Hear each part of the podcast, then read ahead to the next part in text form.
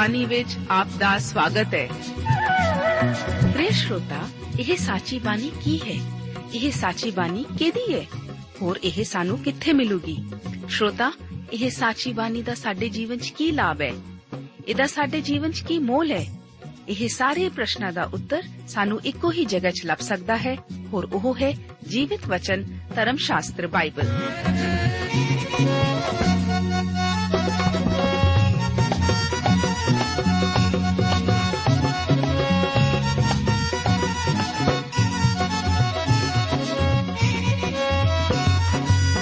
ਧਰਮ ਸ਼ਾਸਤਰ ਬਾਈਬਲ। ਉਹੀ ਜੀਵਿਤ ਵਚਨ ਦਾ ਅਸੀਂ ਇਸ ਕਾਰਜਕ੍ਰਮ ਵਿੱਚ ਅਧਿਐਨ ਕਰਾਂਗੇ।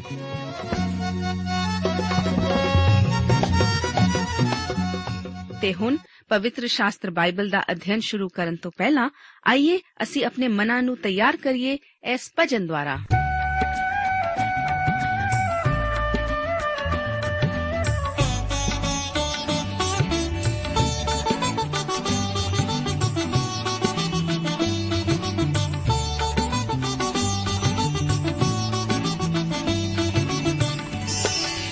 रहेगा नाम सदाती कर मसीदा।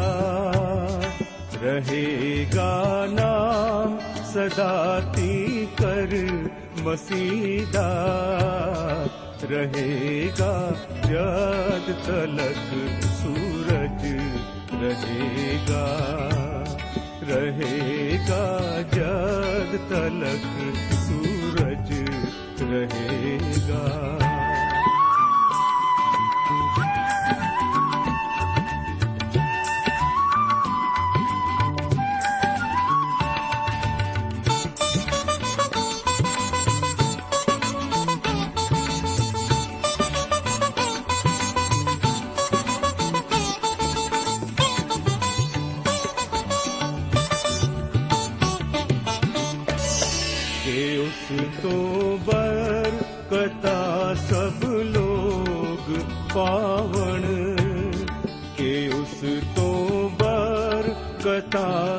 लोग पावण ते होस्तियां धन्यवाद गावण ते कौमा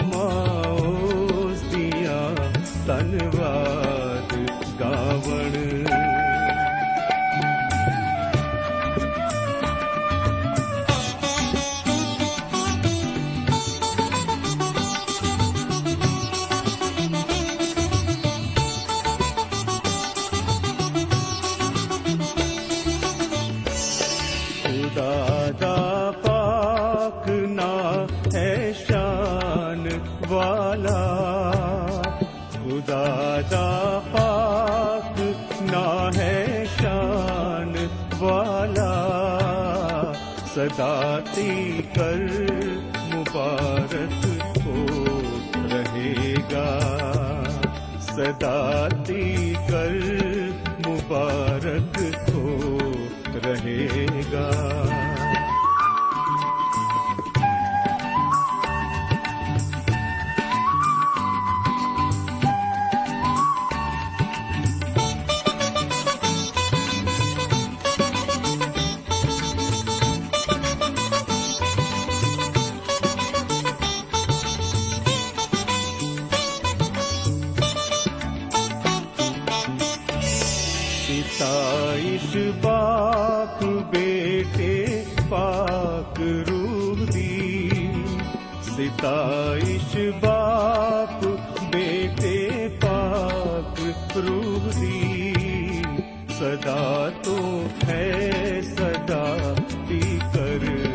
रहेगी सदा तो है सदा ती कर रहेगी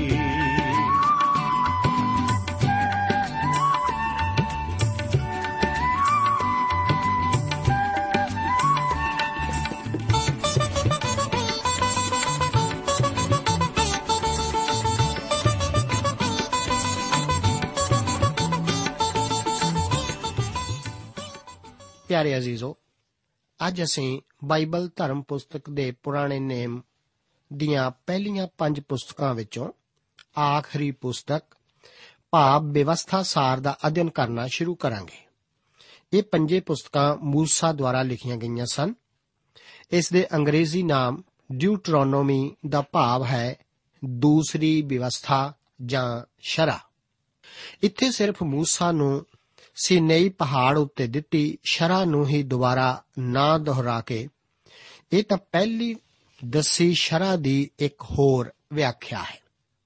ਜਿਸ ਤਰ੍ਹਾਂ ਅਸੀਂ ਪਹਿਲਾਂ ਵੀ ਦੇਖਿਆ ਸੀ ਕਿ ਪਰਮੇਸ਼ਵਰ ਦਾ ਆਤਮਾ ਆਪਣੀ ਵਿਧੀ ਦੇ ਮੁਤਾਬਕ ਪਹਿਲਾਂ ਕਿਸੇ ਚੀਜ਼ ਬਾਰੇ ਇੱਕ ਰੂਪ ਰੇਖਾ ਵਜੋਂ ਬਿਆਨ ਕਰਕੇ, ਬਾਅਦ ਵਿੱਚ ਉਸ ਵਿੱਚੋਂ ਕੁਝ ਖਾਸ ਹਿੱਸਿਆਂ ਨੂੰ ਚੁਣ ਕੇ ਵਿਸਥਾਰ ਨਾਲ ਉਹਨਾਂ ਬਾਰੇ ਦੱਸਦਾ ਹੈ।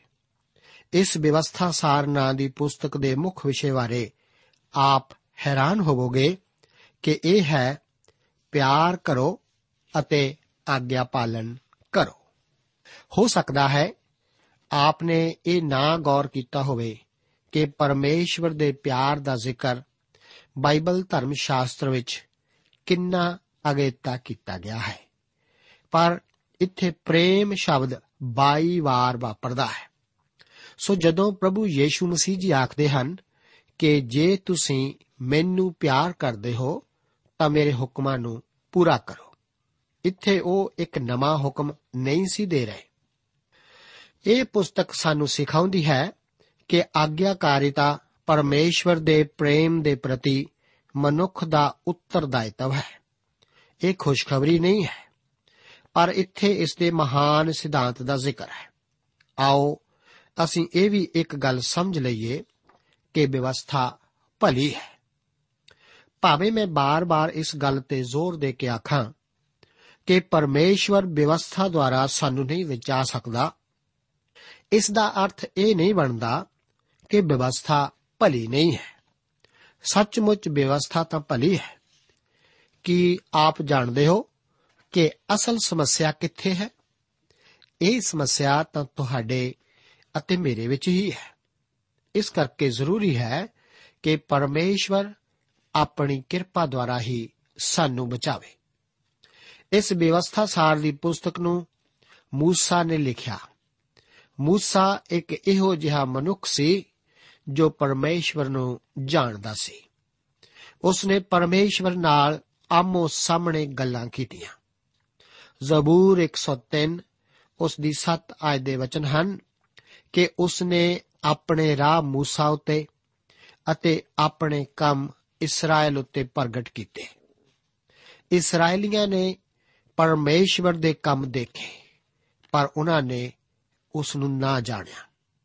ਪਰ موسی ਨੂੰ ਪਰਮੇਸ਼ਵਰ ਦੇ ਰਾਹਾਂ ਨੂੰ ਜੋ ਜਾਣਦਾ ਸੀ, ਇਹ ਪੋਥੀ ਉਸ ਦੇ ਕਰੀਬੀ ਗਿਆਨ ਦਾ ਹੀ ਨਤੀਜਾ ਹੈ। ਇਸ ਦੇ ਨਾਲ-ਨਾਲ ਉਸ ਨੂੰ 40 ਸਾਲਾਂ ਦੀ ਉਜਾੜ ਦੀ ਯਾਤਰਾ ਦਾ ਤਜਰਬਾ ਵੀ ਸੀ। ਇਸ ਪੋਥੀ ਦਾ 34 ਅਧਿਆਏ ਉਸ ਦੀਆਂ 5 ਤੋਂ ਲੈ ਕੇ 12 ਆਇਤਾਂ ਦਾ ਹਿੱਸਾ, ਜੋ ਕਿ ਮੂਸਾ ਦੀ ਮੌਤ ਦਾ ਜ਼ਿਕਰ ਕਰਦਾ ਹੈ, ਸ਼ਾਇਦ ਯਹੋਸ਼ੂਆ ਦੁਆਰਾ ਲਿਖਿਆ ਗਿਆ ਹੋਵੇ ਅਤੇ ਇਸ ਦਾ ਸੰਬੰਧ ਯਹੋਸ਼ੂਆ ਦੀ ਪੋਥੀ ਨਾਲ ਹੀ ਹੈ। ਭਾਵੇਂ ਕਈ ਵਾਰ ਆਲੋਚਕਾਂ ਨੇ ਇਸ ਦੀ ਆਲੋਚਨਾ ਕੀਤੀ ਗਈ ਹੈ ਕਿ ਮੂਸਾ ਕਿਵੇਂ ਇਸ ਨੂੰ ਲਿਖ ਸਕਦਾ ਹੈ? ਜਦੋਂ ਲਿਖਣ ਦੀ ਕਲਾ ਅਜੇ ਵਿਕਸਿਤ ਨਹੀਂ ਸੀ ਹੋਈ। ਪਰ ਹੁਣ ਅਸੀਂ ਪੁਰਾਤਤਵ ਵਿਭਾਗ ਦੀਆਂ ਖੋਜਾਂ ਦੁਆਰਾ ਜਾਣਦੇ ਹਾਂ ਕਿ ਇਹ ਲਿਖਣ ਦੀ ਕਲਾ ਤਾਂ ਮੂਸਾ ਤੋਂ ਕਾਫੀ ਸਮਾਂ ਪਹਿਲਾਂ ਪ੍ਰਚਲਿਤ ਹੋ ਚੁੱਕੀ ਸੀ। ਇਸ ਪੋਥੀ ਦਾ ਉਦੇਸ਼ ਕੀ ਹੈ? ਇਹ ਵਿਵਸਥਾ ਸਾਰ ਦੀ ਪੋਥੀ ਨਵੀਂ ਪੀੜ੍ਹੀ ਵਾਸਤੇ ਲਿਖੀ ਗਈ ਸੀ। ਜੋ ਕਿ ਸਿਨੇਈ ਪਹਾੜ ਦੇ ਤਜਰਬਿਆਂ ਤੋਂ ਨਾ ਵਾਕਿਫ ਸੀ। ਇਸ ਸਮੇਂ ਨਵੀਂ ਪੀੜ੍ਹੀ ਜਰਦਨ ਨਦੀ ਦੇ ਕੰਢੇ ਵਾਅਦੇ ਦੇ ਦੇਸ਼ ਵਿੱਚ ਦਾਖਲ ਹੋਣ ਤੋਂ ਇੱਕ ਮਹੀਨਾ ਪਹਿਲਾਂ ਖੜੀ ਹੈ। ਜੋ ਨੌਜਵਾਨ ਮਿਸਰ ਤੋਂ ਨਿਕਲੇ ਸਨ, ਉਹ ਆਪਣੇ ਅਵਿਸ਼ਵਾਸ ਅਤੇ ਅਣਆਗਿਆ ਪਾਲਣ ਦੇ ਕਾਰਨ ਉਜਾੜ ਵਿੱਚ ਹੀ ਮਰ ਚੁੱਕੇ ਸਨ। ਆਪ ਦੇਖਦੇ ਹੋ, ਅਵਿਸ਼ਵਾਸ ਪਾਪ ਹੀ ਤਾਂ ਹੈ। ਸਰੀਰ ਦੇ ਕਾਰਨ ਵਿਵਸਥਾ ਦੁਰਬਲ ਸੀ। ਬੁਰਾਈ ਸਰੀਰ ਵਿੱਚ ਹੀ ਸੀ, ਜਿਵੇਂ ਕਿ ਇਹ ਅੱਜ ਵੀ ਹੈ। ਇਸੇ ਕਰਕੇ ਪਰਮੇਸ਼ਵਰ ਇਸ ਤੋਂ ਇੱਕ ਬਿਲਕੁਲ ਵੱਖਰੇ ਆਧਾਰ ਉੱਤੇ ਸਾਨੂੰ ਅੱਜਕੱਲ ਬਚਾਉਂਦਾ ਹੈ। ਹੁਣ ਨਵੀਂ ਸਮੱਸਿਆਵਾਂ ਖੜੀਆਂ ਹੋ ਚੁੱਕੀਆਂ ਹਨ, ਜੋ ਕਿ ਖਾਸ ਤੌਰ ਤੇ ਵਿਵਸਥਾ ਦੁਆਰਾ ਸੁਧਾਰੀਆਂ ਜਾਣ ਦੀ ਵਿਧੀ ਵਿੱਚ ਉਲੇਖ ਨਹੀਂ ਸੀ ਕੀਤੀਆਂ ਗਈਆਂ। ਇੱਥੇ ਪਰਮੇਸ਼ਵਰ ਆਪਣੇ ਲੋਕਾਂ ਨੂੰ ਇਹ ਵੀ ਆਗਿਆ ਦਿੰਦਾ ਹੈ ਕਿ ਉਸ ਦੇ ਲੋਕ ਆਪਣੇ ਬੱਚਿਆਂ ਨੂੰ ਲਗਾਤਾਰ ਇਸ ਵਿਵਸਥਾ ਦੀਆਂ ਗੱਲਾਂ ਨੂੰ ਸਿਖਾਉਣ। ਇਸ ਦੀ ਅੱਜ ਵੀ ਕਿੰਨੀ ਘਾਟ ਹੈ। ਅੱਜ ਅਸੀਂ ਸਕੂਲਾਂ ਅਤੇ ਕਲੀਸਿਆ ਦੀ ਅਸਫਲਤਾ ਦੀਆਂ ਡਿੰਗਾ ਮਾਰਦੇ ਸਾਹ ਨਹੀਂ ਲੈਂਦੇ ਪਰ ਅਸਲ ਸਮੱਸਿਆ ਤਾਂ ਸਾਡੇ ਘਰਾਂ ਵਿੱਚ ਹੀ ਹੈ ਜਿੱਥੇ ਕਿ ਪਰਮੇਸ਼ਵਰ ਚਾਹੁੰਦਾ ਹੈ ਕਿ ਹਦਾਇਤਾਂ ਦਾ ਦਿੱਤਾ ਜਾਣਾ ਸ਼ੁਰੂ ਕੀਤਾ ਜਾਵੇ ਇਸ ਤੋਂ ਪਹਿਲਾਂ ਕਿ موسی ਦੀ ਮੌਤ ਦੁਆਰਾ ਕੌਮ ਦੀ ਅਗਵਾਈ ਕੀਤੀ ਜਾਣੀ ਸਮਾਪਤ ਹੋਵੇ موسی ਇਸ ਨਵੀਂ ਪੀੜ੍ਹੀ ਨੂੰ ਹਦਾਇਤਾਂ ਦਿੰਦਾ ਹੈ। ਇਸ ਪੋਥੀ ਵਿੱਚ ਅਸੀਂ ਦੇਖਾਂਗੇ ਕਿ ਇਹ ਵਿਵਸਥਾ ਇੱਕ ਕੌਮ ਨੂੰ ਹੀ ਨਾ ਦੇ ਕੇ ਇਹ ਇੱਕ ਦੇਸ਼ ਵਾਸਤੇ ਵੀ ਦਿੱਤੀ ਗਈ ਹੈ। ਆਖਰ ਵਿੱਚ ਮੂਸਾ ਇੱਕ ਨਵਾਂ ਗੀਤ ਇਸ ਨਵੀਂ ਪੀੜ੍ਹੀ ਨੂੰ ਸਿਖਾਉਂਦਾ ਹੈ। ਇਸ ਦੇ ਨਾਲ-ਨਾਲ ਉਹ 12 ਗੋਤਾਂ ਨੂੰ ਅਸੀਸ ਦੇ ਕੇ ਮਰਨ ਵਾਸਤੇ ਤਿਆਰੀ ਵੀ ਕਰਦਾ ਹੈ। ਅੰਤ ਵਿੱਚ ਮੂਸਾ ਵਾਸਤੇ ਕੀਤਾ ਸੋਗ ਸੰਗੀਤ ਇਸ ਪੁਸਤਕ ਦੀ ਸਮਾਪਤੀ ਕਰਦਾ ਹੈ। ਇਸ ਸਾਰੀ ਪੁਸਤਕ ਨੂੰ ਇਸ ਦੀ ਰੂਪਰੇਖਾ ਵਜੋਂ 8 ਵਿਆਖਿਆਨਾਂ ਵਿੱਚ ਵੰਡਿਆ ਜਾ ਸਕਦਾ ਹੈ, ਜੋ ਕਿ ਇਸ ਤਰ੍ਹਾਂ ਹੈ। ਪਹਿਲਾ ਵਿਆਖਿਆਨ ਇੱਕ ਅਧਿਆਏ ਉਸ ਦੀ 6 ਆਇਤ ਤੋਂ ਲੈ ਕੇ 4 ਅਧਿਆਏ ਉਸ ਦੀ 40 ਆਇਤ ਤੱਕ ਹੈ। ਦੂਸਰਾ ਵਿਆਖਿਆਨ 4 ਅਧਿਆਏ ਉਸ ਦੀ 41 ਆਇਤ ਤੋਂ ਲੈ ਕੇ 26 ਅਧਿਆਏ ਉਸ ਦੀ 19 ਆਇਤ ਤੱਕ ਹੈ। ਇਸ ਤੋਂ ਬਾਅਦ ਹੈ ਤੀਸਰਾ ਵਿਆਖਿਆਨ, ਜੋ ਕਿ 27 ਅਤੇ 28 ਅਧਿਆਇਆਂ ਵਿੱਚ ਬਿਆਨ ਹੈ। ਚੌਥੇ ਵਿਆਖਿਆਨ ਦਾ ਜ਼ਿਕਰ 29 ਅਤੇ 30 ਅਧਿਆਇਆਂ ਵਿੱਚ ਪਾਇਆ ਜਾਂਦਾ ਹੈ। ਪੰਜਵਾਂ ਵਿਆਖਿਆਨ 31 ਅਧਿਆਏ ਉਸ ਦੀਆਂ 1 ਤੋਂ ਲੈ ਕੇ 13 ਆਇਤਾਂ ਵਿੱਚ ਸਾਨੂੰ ਮਿਲਦਾ ਹੈ। ਛੇਵਾਂ ਵਿਆਖਿਆਨ 32 ਆਇਤ ਵਿੱਚ ਹੈ, ਜੋ ਕਿ ਮੂਸਾ ਦੇ ਭਜਨ ਵਜੋਂ ਜਾਣਿਆ ਜਾਂਦਾ ਹੈ। ਸੱਤਵੇਂ ਵਿਆਖਿਆਨ ਦਾ ਜ਼ਿਕਰ 33 ਅਧਿਆਏ ਵਿੱਚ ਮਿਲਦਾ ਹੈ ਅਤੇ ਆਖਰ ਵਿੱਚ 8ਵਾਂ ਵਿਆਖਿਆਨ 34 ਅਧਿਆਏ ਵਿੱਚ ਪਾਇਆ ਜਾਂਦਾ ਹੈ। ਆਓ ਅਸੀਂ ਹੁਣ ਇਸ ਪੁਸਤਕ ਦੇ ਹਰ ਅਧਿਆਏ ਦਾ ਲੜੀਵਾਰ ਅਧਿਐਨ ਕਰਦੇ ਹਾਂ। ਅੱਜ ਅਸੀਂ ਸ਼ੁਰੂ ਕਰਦੇ ਹਾਂ ਪਹਿਲੇ ਅਧਿਆਏ ਨਾਲ। ਇਸ ਅਧਿਆਏ ਦਾ ਮੁੱਖ ਵਿਸ਼ਾ ਕਾਦੇਸ਼ ਬਰਨਿਆ ਵਿਖੇ ਅਸਫਲਤਾ ਨਾਲ ਸੰਬੰਧਿਤ ਹੈ। ਮੂਸਾ ਇਸرائیਲੀਆਂ ਦੀਆਂ ਯਾਤਰਾਵਾਂ ਨੂੰ ਦੁਹਰਾਉਂਦਾ ਹੋਇਆ ਜੋ ਕੁਝ ਵੀ ਹੁਣ ਤੱਕ ਵਾਪਰਿਆ ਹੈ, ਉਸ ਦਾ ਜ਼ਿਕਰ ਕਰਦਾ ਹੈ। ਕਿਉਂਕਿ ਪੁਰਾਣੀ ਸਾਰੀ ਪੀੜ੍ਹੀ ਦੇ ਲੋਕ ਕਾਲੇਵ ਅਤੇ ਯਹੋਸ਼ੂਆ ਤੋਂ ਬਗੈਰ ਹੁਣ ਮਰ ਚੁੱਕੇ ਹਨ। ਉਹ ਹੁਣ ਉਹਨਾਂ ਦੇ ਪਿਓ ਦਾਦਿਆਂ ਦੇ ਤਜਰਬਿਆਂ ਨੂੰ ਦੁਹਰਾਉਂਦਿਆਂ ਹੋਇਆ ਇਸ ਪੀੜ੍ਹੀ ਦੇ ਲੋਕਾਂ ਨੂੰ ਇਸ ਵਾਅਦੇ ਦੇ ਦੇਸ਼ ਵਿੱਚ ਦਾਖਲ ਹੋਣ ਲਈ ਤਿਆਰ ਕਰ ਰਿਹਾ ਹੈ ਤਾਂ ਕਿ ਉਹ ਉਹਨਾਂ ਤੋਂ ਲਾਭ ਉਠਾਉਣ ਨਾ ਕਿ ਉਹਨਾਂ ਦੀਆਂ ਗਲਤੀਆਂ ਨੂੰ ਹੀ ਦੁਹਰਾਉਣ ਪਹਿਲੀਆਂ ਤਿੰਨ ਆਇਤਾਂ ਦੇ ਵਚਨ ਇਸ ਪ੍ਰਕਾਰ ਹਨ ਵਚਨ ਵਿੱਚ ਲਿਖਿਆ ਹੈ ਇਹ ਉਹ ਗੱਲਾਂ ਹਨ ਜਿਹੜੀਆਂ موسی ਸਾਰੇ ਇਸਰਾਇਲ ਨੂੰ ਜਰਦਨ ਦੇ ਪਾਰਲੀ ਉਜਾੜ ਵਿੱਚ ਸੂਫ ਦੇ ਅੱਗੇ, ਅਰਾਬਾ ਵਿੱਚ ਫਾਰਾਨ ਤੋਫਲ, ਲਾਬਾਨ, ਹਸੇਰੋਤ ਅਤੇ ਦਿਜ਼ਾਹਾਵ ਦੇ ਵਿਚਾਲੇ ਬੋਲਿਆ। ਇਹ ਹੋਰੇਵ ਤੋਂ ਸੇਈਰ ਪਰਬਤ ਦੇ ਰਾਹ ਥਣੀ ਕਾਦੇਸ਼ ਬਰਨੀਆਂ ਤੀਕ 11 ਦਿਨਾਂ ਦਾ ਸਫ਼ਰ ਹੈ। ਐਉਂ ਹੋਇਆ ਕਿ 40ਵੇਂ ਵਰੇ ਦੇ 11ਵੇਂ ਮਹੀਨੇ ਅਤੇ ਉਸ ਮਹੀਨੇ ਦੀ ਪਹਿਲੀ ਤਾਰੀਖ ਨੂੰ ਮੂਸਾ ਨੇ ਇਸرائیਲੀਆਂ ਨਾਲ ਉਹ ਸਾਰੀਆਂ ਗੱਲਾਂ ਕੀਤੀਆਂ, ਜਿਨ੍ਹਾਂ ਦਾ ਯਹੋਵਾ ਨੇ ਉਹਨਾਂ ਨੂੰ ਉਹਨਾਂ ਲਈ ਹੁਕਮ ਦਿੱਤਾ ਸੀ। ਇਹਦੇ ਮਗਰੋਂ ਕਿ ਉਸ ਨੇ ਅਮੋਰੀਆਂ ਦੇ ਰਾਜੇ ਸਿਹੋਨ ਨੂੰ, ਜਿਹੜਾ ਹਸ਼ਬੋਨ ਵਿੱਚ ਵਸਦਾ ਸੀ ਅਤੇ ਬਾਸ਼ੇਨ ਦੇ ਰਾਜੇ ਓਗ ਨੂੰ ਜਿਹੜਾ ਅਸ਼ਤਾਰੋਥ ਵਿੱਚ ਵਸਦਾ ਸੀ, ਅਰਦਈ ਵਿੱਚ ਮਾਰ ਸੁੱਟਿਆ।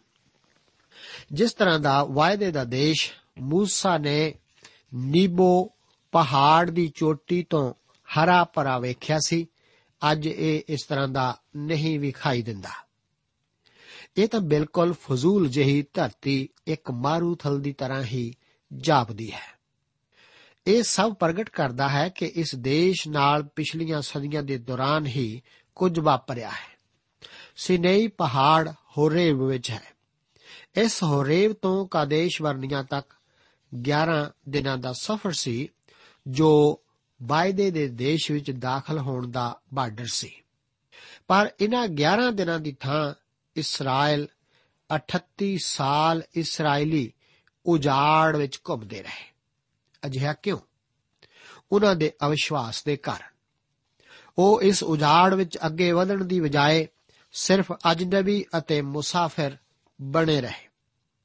ਉਹ ਸਿੱਖਣ ਵਿੱਚ ਬਹੁਤ ਢਿੱਲੇ ਸਨ। ਮੇਰੇ ਦੋਸਤ, ਅਸੀਂ ਵੀ ਸਿੱਖਣ ਵਿੱਚ ਢਿੱਲੇ ਹੀ ਹਾਂ। ਇਸ ਉਜਾੜ ਦੀ ਘੁੰਮਣ ਫੇਰੀ ਦੇ ਅੰਤ ਵਿੱਚ ਮੂਸਾ ਉਹਨਾਂ ਅੱਗੇ ਆਪਣੇ ਪਹਿਲੇ ਵਿਆਖਿਆਨ ਨੂੰ ਬਿਆਨ ਕਰਦਾ ਹੈ। ਇਸ ਤਰ੍ਹਾਂ ਜਾਪਦਾ ਹੈ ਕਿ ਇਹ ਸ਼ਬਦ ਪਹਿਲਾਂ ਮੂੰਹੋਂ ਕਹੇ ਗਏ ਸਨ ਅਤੇ ਲਿਖੇ ਬਾਅਦ ਵਿੱਚ ਗਏ ਸਨ। ਭਾਵੇਂ ਇਸ ਵਿਆਖਿਆਨ ਦਾ ਉਚਾਰਨ موسی ਹੀ ਕਰ ਰਿਹਾ ਹੈ, ਪਰ ਉਹ ਇਸ ਨੂੰ ਸਾਫ਼ ਤੌਰ ਤੇ ਦੱਸ ਰਿਹਾ ਹੈ ਕਿ ਇਹ ਉਸ ਨੂੰ موسی ਵੱਲੋਂ ਹੀ ਦਿੱਤਾ ਗਿਆ ਹੈ। ਭਾਵ ਉਸ ਨੂੰ ਪਰਮੇਸ਼ਰ ਵੱਲੋਂ ਹੀ ਦਿੱਤਾ ਗਿਆ ਹੈ। ਆਓ ਅਸੀਂ ਹੁਣ ਕਾਦੇਸ਼ ਵਰਨੀਆਂ ਵਿਖੇ ਇਸرائیਲੀਆਂ ਦੀ ਅਸਫਲਤਾ ਦੇ ਜ਼ਿਕਰ ਬਾਰੇ ਪੜ੍ਹਦੇ ਹਾਂ। ਉਹਨਾਂ ਦੇ ਇਤਿਹਾਸ ਅਤੇ ਮੁਸਾਫਰੀ ਨੂੰ ਦੁਹਰਾਉਂਦੇ ਹੋਏ ਮੂਸਾ ਆਪਣੀ ਇੱਕ ਵੱਡੀ ਗਲਤੀ ਦਾ ਜ਼ਿਕਰ ਕਰਦਾ ਹੈ। 9 ਤੋਂ ਲੈ ਕੇ 13 ਆਇਤਾਂ ਦੇ ਵਚਨ ਇਸ ਪ੍ਰਕਾਰ ਹਨ। ਵਚਨ ਵਿੱਚ ਲਿਖਿਆ ਹੈ, ਤਾਂ ਉਸ ਵੇਲੇ ਮੈਂ ਤੁਹਾਨੂੰ ਇਹ ਆਖਿਆ ਸੀ ਕਿ ਮੈਂ ਇਕੱਲਾ ਤੁਹਾਡਾ ਭਾਰ ਨਹੀਂ ਚੁੱਕ ਸਕਦਾ। ਯਹੋਵਾ ਤੁਹਾਡੇ ਪਰਮੇਸ਼ਵਰ ਨੇ ਤੁਹਾਨੂੰ ਵਧਾਇਆ ਹੈ। ਅਤੇ ਵੇਖੋ, ਅੱਜ ਦੇ ਦਿਨ ਤੁਸੀਂ ਆਕਾਸ਼ ਦੇ ਤਾਰਿਆਂ ਜਿੰਨੇ ਹੋ। ਯਹੋਵਾ ਤੁਹਾਡੇ ਪਿਓ ਦਾਦਿਆਂ ਦਾ ਪਰਮੇਸ਼ਵਰ ਤੁਹਾਨੂੰ ਹਜ਼ਾਰ ਗੁਣਾ ਵਧਾਵੇ ਅਤੇ ਤੁਹਾਨੂੰ ਬਰਕਤ ਦੇਵੇ, ਜਿਵੇਂ ਉਸ ਤੁਹਾਨੂੰ ਵਚਨ ਦਿੱਤਾ ਹੈ। ਮੈਂ ਕਿਵੇਂ ਇਕੱਲਾ, ਤੁਹਾਡਾ ਥਕੇਵਾ, ਤੁਹਾਡਾ ਭਾਰ ਅਤੇ ਤੁਹਾਡਾ ਰਿੱਝਣ ਬੁੱਝਣ ਝੱਲੀ ਜਾਵਾਂ? ਤੁਸੀਂ ਬੁੱਧਵਾਨ, ਸਿਆਣੇ ਅਤੇ ਮੰਨੇ ਦੰਨੇ ਮਨੁੱਖ ਆਪਣੇ ਗੋਤਾਂ ਅਨੁਸਾਰ ਲਾਓ ਕਿ ਮੈਂ ਉਹਨਾਂ ਨੂੰ ਤੁਹਾਡੇ ਉੱਤੇ ਸਰਦਾਰ ਠਹਿਰਾਵਾ। ਇਸ ਦਾ ਵੇਰਵਾ ਕੂਚ ਦੀ ਪੁਸਤਕ ਦੇ 28 ਅਧਿਆਇ ਵਿੱਚ ਮਿਲਦਾ ਹੈ।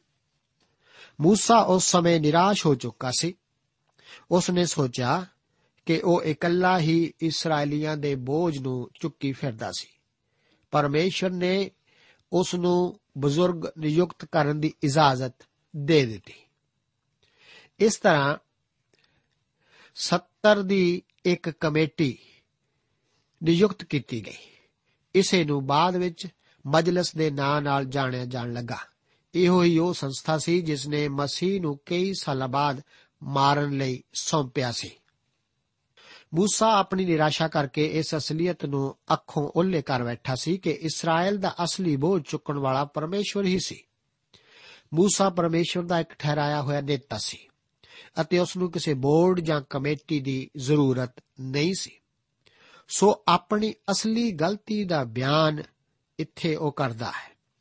ਬਹੁਤ ਘੱਟ ਲੋਕ ਆਪਣੀਆਂ ਗਲਤੀਆਂ ਦਾ ਜ਼ਿਕਰ ਕਰਦੇ ਹਨ, ਪਰ ਮੂਸਾ ਜ਼ਾਹਿਰ ਕਰ ਰਿਹਾ ਹੈ। ਉਹ ਆਖਦਾ ਹੈ ਕਿ ਦੇਖਣ ਵਿੱਚ ਇਹ ਬਹੁਤ ਅੱਛਾ ਜਾਪਦਾ ਸੀ, ਪਰ ਇਸ ਨਾਮ ਦਾ ਕੋਈ ਮਤਲਬ ਹੱਲ ਨਹੀਂ ਹੋਇਆ। ਸਗੋਂ ਇਸ ਦੁਆਰਾ ਮੁਸ਼ਕਲਾਂ ਹੀ ਪੈਦਾ ਹੋਈਆਂ। ਇਹੋ ਹੀ ਇੱਕ ਕਲੀਸਿਆ ਵਿੱਚ ਵੀ ਇੱਕ ਕਲੀਸਿਆਈ ਬੋਰਡ ਦੇ ਕਾਰਨ ਵਾਪਰ ਸਕਦਾ ਹੈ, ਜੋ ਕਿ ਪਾਸਵਾਨ ਦਾ ਕਹਿਣਾ ਨਾ ਮੰਨਦਾ ਹੋਵੇ। ਇਸ ਤਰ੍ਹਾਂ ਦੀ ਦੁਬਿਧਾ ਵਿੱਚ ਜਾਂ ਤਾਂ ਪਾਸਵਾਨ ਜਾਂ ਫਿਰ ਬੋਰਡ ਨੂੰ ਪਿੱਛੇ ਹਟਣਾ ਪੈਂਦਾ ਹੈ। ਜੇਕਰ ਪਾਸਵਾਨ ਪਰਮੇਸ਼ਰ ਦੇ ਵਚਨ ਦੀ ਸਚਾਈ ਦਾ ਪ੍ਰਚਾਰ ਕਰਦਾ ਹੋਵੇ, ਤਾਂ ਕਲੀਸਿਆਈ ਬੋਰਡ ਨੂੰ ਉਸ ਦੀ ਹਿਮਾਇਤ ਕਰਨੀ ਚਾਹੀਦੀ ਹੈ। ਜੇਕਰ ਨਹੀਂ ਤਾਂ ਪਾਸਵਾਨ ਨੂੰ ਪਿੱਛੇ ਕਰਨਾ ਚਾਹੀਦਾ ਹੈ। ਪਰ ਬਦਕਿਸਮਤੀ ਨਾਲ ਬੋਰਡ ਤਾਂ ਠਹਿਰਿਆ ਰਹਿੰਦਾ ਹੈ। ਕਲੀਸਿਆ ਵੰਡੀ ਜਾਂਦੀ ਹੈ ਅਤੇ ਪਾਸਵਾਨ ਨੂੰ ਹੀ ਬਲੀ ਦਾ ਬੱਕਰਾ ਬਣਨਾ ਪੈਂਦਾ ਹੈ। ਕੀ ਆਪ ਮੂਸਾ ਦੇ ਉਜਾੜ ਦੀ ਯਾਤਰਾ ਦੇ ਜਾਇਜ਼ੇ ਬਾਰੇ ਜਾਣਨਾ ਚਾਹੁੰਦੇ ਹੋ? ਆਓ, ਅਸੀਂ 19 ਤੋਂ ਲੈ ਕੇ 25 ਆਇਤਾਂ ਦੇ ਵਚਨਾਂ ਨੂੰ ਪੜ੍ਹਦੇ ਹਾਂ। ਇੱਥੇ ਲਿਖਿਆ ਹੈ, ਫੇਰ ਹੋਰੇਵ ਤੋਂ ਕੂਚ ਕਰਕੇ ਉਸ ਵੱਡੀ ਅਤੇ ਭਿਆਨਕ ਉਜਾੜ ਵਿੱਚੋਂ ਦੀ, ਜਿਹੜੀ ਤੁਸਾਂ ਅਮੋਰੀਆਂ ਦੇ ਪਹਾੜੀ ਦੇਸ਼ ਕੋਲ ਵੇਖੀ ਸੀ, ਅਸੀਂ ਗਏ, ਜਿਵੇਂ ਯਹੋਵਾ ਸਾਡੇ ਪਰਮੇਸ਼ਵਰ ਨੇ ਸਾਨੂੰ ਹੁਕਮ ਦਿੱਤਾ ਸੀ, ਅਤੇ ਅਸੀਂ ਕਾਦੇਸ਼ ਬਰਨਿਆਂ ਵਿੱਚ ਆਏ। ਫਿਰ ਮੈਂ ਤੁਹਾਨੂੰ ਆਖਿਆ ਸੀ ਕਿ ਤੁਸੀਂ ਅਮੋਰੀਆਂ ਦੇ ਪਹਾੜੀ ਦੇਸ਼ ਕੋਲ ਪੁੱਜੇ। ਹੋ ਜਿਹੜਾ ਯਹੋਵਾ ਸਾਡਾ ਪਰਮੇਸ਼ਵਰ ਸਾਨੂੰ ਦਿੰਦਾ ਹੈ। ਵੇਖੋ, ਯਹੋਵਾ ਤੁਹਾਡੇ ਪਰਮੇਸ਼ਵਰ ਨੇ ਤੁਹਾਡੇ ਅੱਗੇ ਇਹ ਧਰਤੀ ਰੱਖੀ ਹੈ। ਚੜ ਜਾਓ ਅਤੇ ਕਬਜ਼ਾ ਕਰੋ। ਜਿਵੇਂ ਯਹੋਵਾ ਤੁਹਾਡਾ ਪਿਓ ਦਾਦਿਆਂ ਦਾ ਪਰਮੇਸ਼ਰ ਤੁਹਾਨੂੰ ਬੋਲਿਆ ਹੈ। ਨਾ ਡਰੋ ਅਤੇ ਨਾ ਘਬਰੋ। ਉਪਰੰਤ ਤੁਸੀਂ ਸਾਰਿਆਂ ਨੇ ਮੇਰੇ ਕੋਲ ਆਣ ਕੇ ਮੈਨੂੰ ਆਖਿਆ ਸੀ ਕਿ ਅਸੀਂ ਆਪਣੇ ਅੱਗੇ ਮਨੁੱਖਾਂ ਨੂੰ ਕਲੀਏ ਕਿ ਉਹ ਸਾਡੇ ਲਈ ਧਰਤੀ ਦੀ ਭਾਲ ਕਰਨ ਅਤੇ ਸਾਨੂੰ ਉਸ ਰਾਹ ਦਾ, ਜਿਹਦੇ ਵਿੱਚ ਅਸਾਂ ਉਤਾਹ ਜਾਣਾ ਹੈ ਅਤੇ ਉਹਨਾਂ ਸ਼ਹਿਰਾਂ ਦਾ, ਜਿਨ੍ਹਾਂ ਵਿੱਚ ਅਸਾਂ ਪੁੱਜਣਾ ਹੈ, ਪਤਾ ਦੇਣ। ਇਹ ਗੱਲ ਮੈਨੂੰ ਚੰਗੀ ਲੱਗੀ ਤਾਂ ਮੈਂ ਤੁਹਾਡੇ ਵਿੱਚੋਂ 12 ਮਨੁੱਖ ਹਰ ਗੋਤ ਤੋਂ ਇੱਕ ਇੱਕ ਕਰਕੇ ਲਏ। ਉਹ ਮੁੜ ਕੇ ਪਹਾੜੀ ਦੇਸ਼ ਵਿੱਚ ਚੜ ਗਏ ਅਤੇ ਅਸ਼ਕੋਲ ਦੀ ਵਾਦੀ ਵਿੱਚ ਪੁੱਜ ਕੇ ਉਹਦਾ ਖੋਜ ਕੱਢਿਆ। ਉਹ ਆਪਣੇ ਹੱਥਾਂ ਵਿੱਚ ਉਸ ਦੇਸ਼ ਦਾ ਫਲ ਲੈ ਕੇ ਸਾਡੇ ਕੋਲ ਲਿਆਏ ਅਤੇ ਸਾਨੂੰ ਖਬਰ ਦਿੱਤੀ ਅਤੇ ਆਖਿਆ ਕਿ ਉਹ ਧਰਤੀ ਚੰਗੀ ਹੈ, ਜਿਹੜੀ ਯਹੋਵਾ ਸਾਨੂੰ ਦਿੰਦਾ ਹੈ। ਇਹ ਤਾਂ ਬਹੁਤ ਭਿਆਨਕ ਸੀ। ਇਹ ਉਜਾੜ ਦੀ ਯਾਤਰਾ ਕੋਈ ਖਾਲਾ ਜੀ ਦਾ ਵਾੜਾ ਨਹੀਂ ਸੀ। ਦੂਸਰੀ ਗਲਤੀ ਜਿਸ ਦਾ ਜ਼ਿਕਰ ਮੂਸਾ ਕਰਦਾ ਹੈ, ਉਹ ਕਾਦੇਸ਼ ਵਰਨੀਆਂ ਵਿਖੇ ਲਿਆ ਫੈਸਲਾ ਸੀ। ਇਹ ਤਾਂ ਲੋਕਾਂ ਦੀ ਗਲਤੀ ਸੀ। ਦੁਬਾਰਾ ਫਿਰ ਇਹੀ ਇੱਕ ਬੋਰਡ ਜਾਂ ਕਮੇਟੀ ਦੇ ਬਣਾਉਣ ਦੀ ਹੀ ਸਮੱਸਿਆ ਸੀ। ਇੱਥੇ ਲੋਕ ਆਖਦੇ ਹਨ ਕਿ ਜ਼ਰੂਰੀ ਹੈ ਕਿ ਅਸੀਂ ਇੱਕ ਬੋਰਡ ਜਾਂ ਕਮੇਟੀ ਬਣਾਈਏ ਜੋ ਕਿ ਬਾਹਰ ਜਾ ਕੇ ਉਸ ਦੇਸ਼ ਦੀ ਘੋਖ ਕੱਢੇ। ਪਰ ਪਰਮੇਸ਼ਵਰ ਨੇ ਤਾਂ ਇਸ ਦੇਸ਼ ਦੀ ਘੋਖ ਪਹਿਲਾਂ ਹੀ ਕੱਢੀ ਹੋਈ ਹੈ। ਪਰਮੇਸ਼ਵਰ ਨੇ ਕਿਹਾ ਸੀ ਕਿ ਇਸ ਦੇਸ਼ ਵਿੱਚ ਦੁੱਧ ਅਤੇ ਸ਼ਹਿਦ ਦੀਆਂ ਨਦੀਆਂ ਵਗਦੀਆਂ ਹਨ। ਅਸੀਂ ਦੇਖਦੇ ਹਾਂ ਕਿ ਉੱਥੇ ਦੈਤ ਵੀ ਵਸਦੇ ਸਨ। ਪਰ ਪਰਮੇਸ਼ਰ ਨੇ ਕਿਹਾ ਸੀ ਕਿ ਉਹ ਖੁਦ ਹੀ ਉਹਨਾਂ ਨੂੰ ਸੰਭਾਲੇਗਾ ਲੋਕ ਅਤੇ موسی ਇੱਕ ਕਮੇਟੀ ਬਣਾਉਣਾ ਚਾਹੁੰਦੇ ਸਨ ਪਰ ਹੋਇਆ ਕੀ ਸੀ ਇਸੇ ਕਾਰਨ ਕਰਕੇ ਉਹਨਾਂ ਨੂੰ ਦੁਬਾਰਾ ਭਿਆਨਕ ਉਜਾੜ ਵਿੱਚ ਜਾਣਾ ਪਿਆ ਮੂਲ ਸਮੱਸਿਆ ਤਾਂ ਅਵਿਸ਼ਵਾਸ ਹੀ ਹੈ ਪਰਮੇਸ਼ਰ ਨੇ ਕਿਹਾ ਸੀ ਕਿ ਇਹ ਇੱਕ ਵਧੀਆ ਦੇਸ਼ ਹੈ ਜਸੂਸਾਂ ਨੇ ਵੀ ਇਸ ਦੀ ਘੋਖ ਕਰਕੇ ਇਹੀ ਆਖਿਆ ਸੀ ਪਰ ਉਹ ਆਖਣ ਲੱਗੇ ਕਿ ਉੱਥੇ ਤਾਂ ਦੈਂਤ ਹਨ ਪਰਮੇਸ਼ਰ ਨੇ ਕਿਹਾ ਸੀ ਕਿ ਉਹ ਖੁਦ ਹੀ ਦੈਂਤਾਂ ਨੂੰ ਹਟਾ ਕੇ ਇਸਰਾਇਲ ਨੂੰ ਸਮਰੱਥਾ ਬਖਸ਼ੇਗਾ। ਉਹਨਾਂ ਨੇ ਪਰਮੇਸ਼ਰ ਉੱਤੇ ਵਿਸ਼ਵਾਸ ਨਹੀਂ ਸੀ ਕੀਤਾ। ਕਈ ਵਾਰ ਇੱਕ ਮਸੀਹੀ ਆਪਣੇ ਜੀਵਨ ਵਿੱਚ ਦੈਂਤਾਂ ਦੁਆਰਾ ਡਰਾਇਆ ਜਾਂਦਾ ਹੈ। ਪਰਮੇਸ਼ਰ ਦੀ ਸੰਤਾਨ ਹੋ ਕੇ ਵੀ ਆਪ ਇੱਕ ਦੈਂਤਾਂ ਦੇ ਦੇਸ਼ ਵਿੱਚ ਹੋ ਸਕਦੇ ਹੋ। ਵਿਸ਼ਵਾਸ ਕਰੋ ਕਿ ਕਿਸੇ ਵੀ ਦੈਂਤ ਨੂੰ ਆਪ ਦੀ ਤਾਕਤ ਦੁਆਰਾ ਕਾਬੂ ਕਰਨਾ ਬਹੁਤ ਮੁਸ਼ਕਲ ਹੈ। ਸਾਡੇ ਨਾਲ ਵੀ ਪਰਮੇਸ਼ਰ ਨੂੰ ਦੈਂਤਾਂ ਨੂੰ ਖੁਦ ਹੀ ਸੰਭਾਲਣ ਦਾ ਵਾਅਦਾ ਕੀਤਾ ਹੈ। ਇਹ ਜਾਣਨਾ ਕਿੰਨਾ ਅਦਭੁਤ ਹੈ। ਸਾਡੇ ਬਾਹਰੀ ਹਾਲਾਤ ਸਾਡੀ ਅਸਲ ਸਮੱਸਿਆ ਨਹੀਂ ਹਨ। ਇਹ ਹਾਲਾਤ ਤਾਂ ਸਾਡੇ ਅੰਦਰਲਾ ਅਵਿਸ਼ਵਾਸ ਹੀ ਹੈ, ਜੋ ਕਿ ਸਾਡੀਆਂ ਸਮੱਸਿਆਵਾਂ ਦਾ ਕਾਰਨ ਹੈ। ਹੁਣ ਪਰਮੇਸ਼ਵਰ ਆਪਣੇ ਇਹਨਾਂ ਲੋਕਾਂ ਨੂੰ ਸਾਫ਼-ਸਾਫ਼ ਦੱਸਦਾ ਹੈ ਕਿ ਉਹ ਕਾਫੀ ਸਾਡੀ ਪੀੜ੍ਹੀ, ਜੋ ਕਿ ਕਾਦੇਸ਼ ਵਰਨਿਆਂ ਤੱਕ ਪਹੁੰਚੀ ਅਤੇ ਅਵਿਸ਼ਵਾਸ ਵਿੱਚ ਚਲੇ ਗਈ ਸੀ, ਉਹ ਮਰ ਜਾਵੇਗੀ।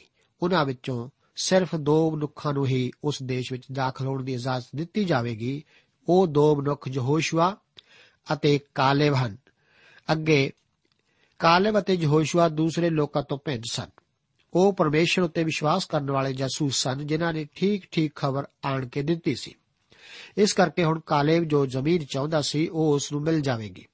ਉਹ ਇੱਕ ਖਾਸ ਮਨੁੱਖ ਸੀ ਅਤੇ ਬਾਅਦ ਵਿੱਚ ਯਹੋਸ਼ੂਆ ਦੀ ਪੋਥੀ ਵਿੱਚ ਅਸੀਂ ਦੇਖਾਂਗੇ ਕਿ ਉਸਨੇ ਉਹ ਧਰਤੀ ਮੱਲੀ ਜਿੱਥੇ ਕਿ ਦੈਂਤ ਰਹਿੰਦੇ ਸਨ। ਸੋ ਪਰਮੇਸ਼ਰ ਨੇ ਉਹੀ ਵਿਰਾਸਤ ਕਰਕੇ ਉਸ ਨੂੰ ਦੇ ਦਿੱਤੀ ਸੀ। ਪਰ ਦੋਸਤੋ, ਆਪ ਪਰਮੇਸ਼ਰ ਤੋਂ ਕੀ ਚਾਹੁੰਦੇ ਹੋ? ਕਿ ਆਪ ਇੱਕ ਮਾਤਾ ਪਿਤਾ ਜਾਂ ਆਪਣਾ ਜੀਵਨ ਦਾ ਆਰੰਭ ਕਰਨ ਜਾ ਰਹੇ ਹੋ? ਜਾਂ ਇੱਕ ਜਵਾਨ ਵਿਅਕਤੀ ਹੋ? ਹੋ ਸਕਦਾ ਹੈ ਕਿ ਆਪ ਇਹ ਵੀ ਸੋਚਦੇ ਹੋਵੋ ਕਿ ਆਪ ਕਿਸੇ ਨਿਵੇਕਲੀ ਥਾਂ ਉੱਤੇ ਬੈਠੇ ਸਿਰਫ ਪ੍ਰਾਰਥਨਾ ਕਰਦੇ ਹੀ ਸਭ ਕੁਝ ਹਾਸਲ ਕਰ ਲਵੋ। ਪਰ ਇਹ ਤਾਂ ਆਪ ਦੀ ਗਲਤੀ ਹੀ ਹੈ। ਮੈਂ ਇਸ ਨਾਲ ਸਹਿਮਤ ਹਾਂ ਕਿ ਪਰਮੇਸ਼ਵਰ ਨਾਲ ਸੰਗਤ ਕਰਨ ਲਈ ਸਾਨੂੰ ਪ੍ਰਾਰਥਨਾ ਕਰਨੀ ਚਾਹੀਦੀ ਹੈ। ਯਹੋਸ਼ੂਆ ਮੂਸਾ ਦੀ ਥਾਂ ਲਵੇਗਾ। ਉਹ ਇਸ ਵਾਸਤੇ ਕਿਉਂ ਚੁਣਿਆ ਗਿਆ ਸੀ? ਜੀ ਹਾਂ, ਉਹ ਇਸ ਵਿੱਚ ਤਜਰਬੇਕਾਰ ਅਤੇ ਪੂਰੇ ਮਨ ਨਾਲ ਪਰਮੇਸ਼ਰ ਦੇ ਪਿੱਛੇ ਚੱਲਣ ਵਾਲਾ ਮਨੁੱਖ ਸੀ। ਉਹ ਵਿਸ਼ਵਾਸ ਨਾਲ ਹੀ ਆਪਣੇ ਹਰ ਕਦਮ ਪੁੱਟਣ ਵਾਲਾ ਵਿਅਕਤੀ ਸੀ। ਅਸੀਂ ਅੱਗੇ 39 ਆਇਤ ਦੇ ਵਚਨਾਂ ਵਿੱਚ ਦੇਖਦੇ ਹਾਂ ਕਿ ਇੱਥੇ ਕੁਝ ਮਹੱਤਵਪੂਰਨ ਗੱਲਾਂ ਦਾ ਜ਼ਿਕਰ ਹੈ, ਜਿਨ੍ਹਾਂ ਨੂੰ ਛੱਡਣਾ ਇੱਕ ਭੁੱਲ ਹੀ ਹੋਵੇਗੀ। ਸਭ ਤੋਂ ਪਹਿਲਾਂ ਇਹ ਕਿ ਜ਼ਿੰਮੇਦਾਰਾਨਾ ਉਮਰ ਸਾਡੀ ਸੋਚ ਤੋਂ ਵੱਧ ਕੇ ਹੈ। ਇਹ ਲੋਕ ਜੋ ਕਾਦੇਸ਼ ਵਾਰਨੀਆਂ ਵਿੱਚ ਪਹੁੰਚੇ ਸਨ। ਉਹਨਾਂ ਵਿੱਚੋਂ ਕੁਝ ਲੜਕਪਨ ਦੀ ਉਮਰ ਦੇ ਸਨ। ਗਿਣਤੀ 14 ਦੀ ਆਇਤ ਦੀ 29 ਆਇਤ ਤੋਂ ਸਾਨੂੰ ਪਤਾ ਚੱਲਦਾ ਹੈ ਕਿ ਪਰਮੇਸ਼ਰ ਨੇ ਇਹ ਉਮਰ 20 ਸਾਲ ਠਹਿਰਾਈ ਸੀ ਅਤੇ 20 ਸਾਲ ਅਤੇ ਉਸ ਤੋਂ ਵੱਧ ਉਮਰ ਦੇ ਹੀ ਉਜਾੜ ਵਿੱਚ ਮਰ ਗਏ ਸਨ।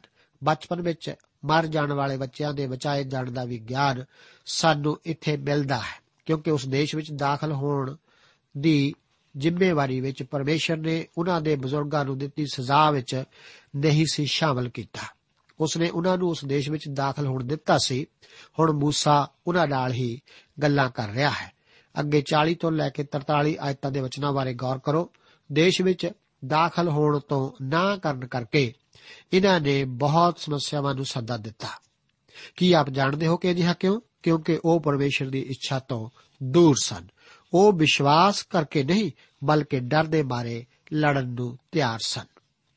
ਦੇਖੋ ਕਿ ਇਹੋ ਜਿਹੀ ਤੋਬਾ, ਜੋ ਕਿ 40 ਤੋਂ ਲੈ ਕੇ 46 ਆਇਤਾਂ ਵਿੱਚ ਹੈ, ਇਹ ਤਾਂ ਵਿਖਾਵੇ ਦੇ ਹੰਝੂ ਹੀ ਸਨ।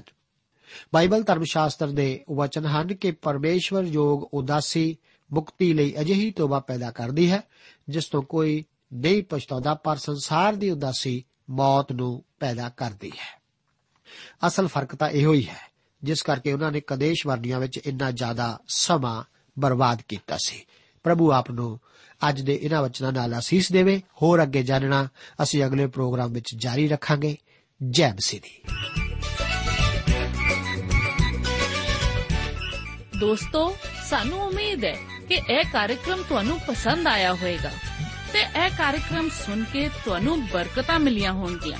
ਜੇ ਤੁਸੀਂ ਇਹ ਕਾਰਜਕ੍ਰਮ ਦੇ ਬਾਰੇ ਕੁਝ ਪੁੱਛਣਾ ਚਾਹੁੰਦੇ ਹੋ ਤੇ ਸਾਨੂੰ ਇਸ ਪਤੇ ਤੇ ਲਿਖੋ programme Sachi Bani post box number 1715 sector 36 Chandigarh 160036 ਪਤਾ ਇੱਕ ਵਾਰ ਫੇਰ ਸੁਣ ਲਓ programme Sachi Bani post box number 1715 sector 36 Chandigarh 160036 ਸਾਡਾ ਈਮੇਲ ਪਤਾ ਹੈ punjabi.ttb@twr.in ਪਤਾ ਇੱਕ ਵਾਰ ਫੇਰ ਸੁਣ ਲਓ punjabi.ttb@twr.in ਹੁਣ ਸਾਡੇ ਪ੍ਰੋਗਰਾਮ ਦਾ ਸਮੇਂ ਸਮਾਪਤ ਹੁੰਦਾ ਹੈ ਉਮੀਦ ਹੈ ਅਗਲੇ ਪ੍ਰੋਗਰਾਮ ਵਿੱਚ ਤੁਹਾਡੇ ਨਾਲ ਫੇਰ ਪੇਂਟ ਹੋਏਗੀ ਰੱਬ ਤੁਹਾਨੂੰ ਬਰਕਤ ਦੇ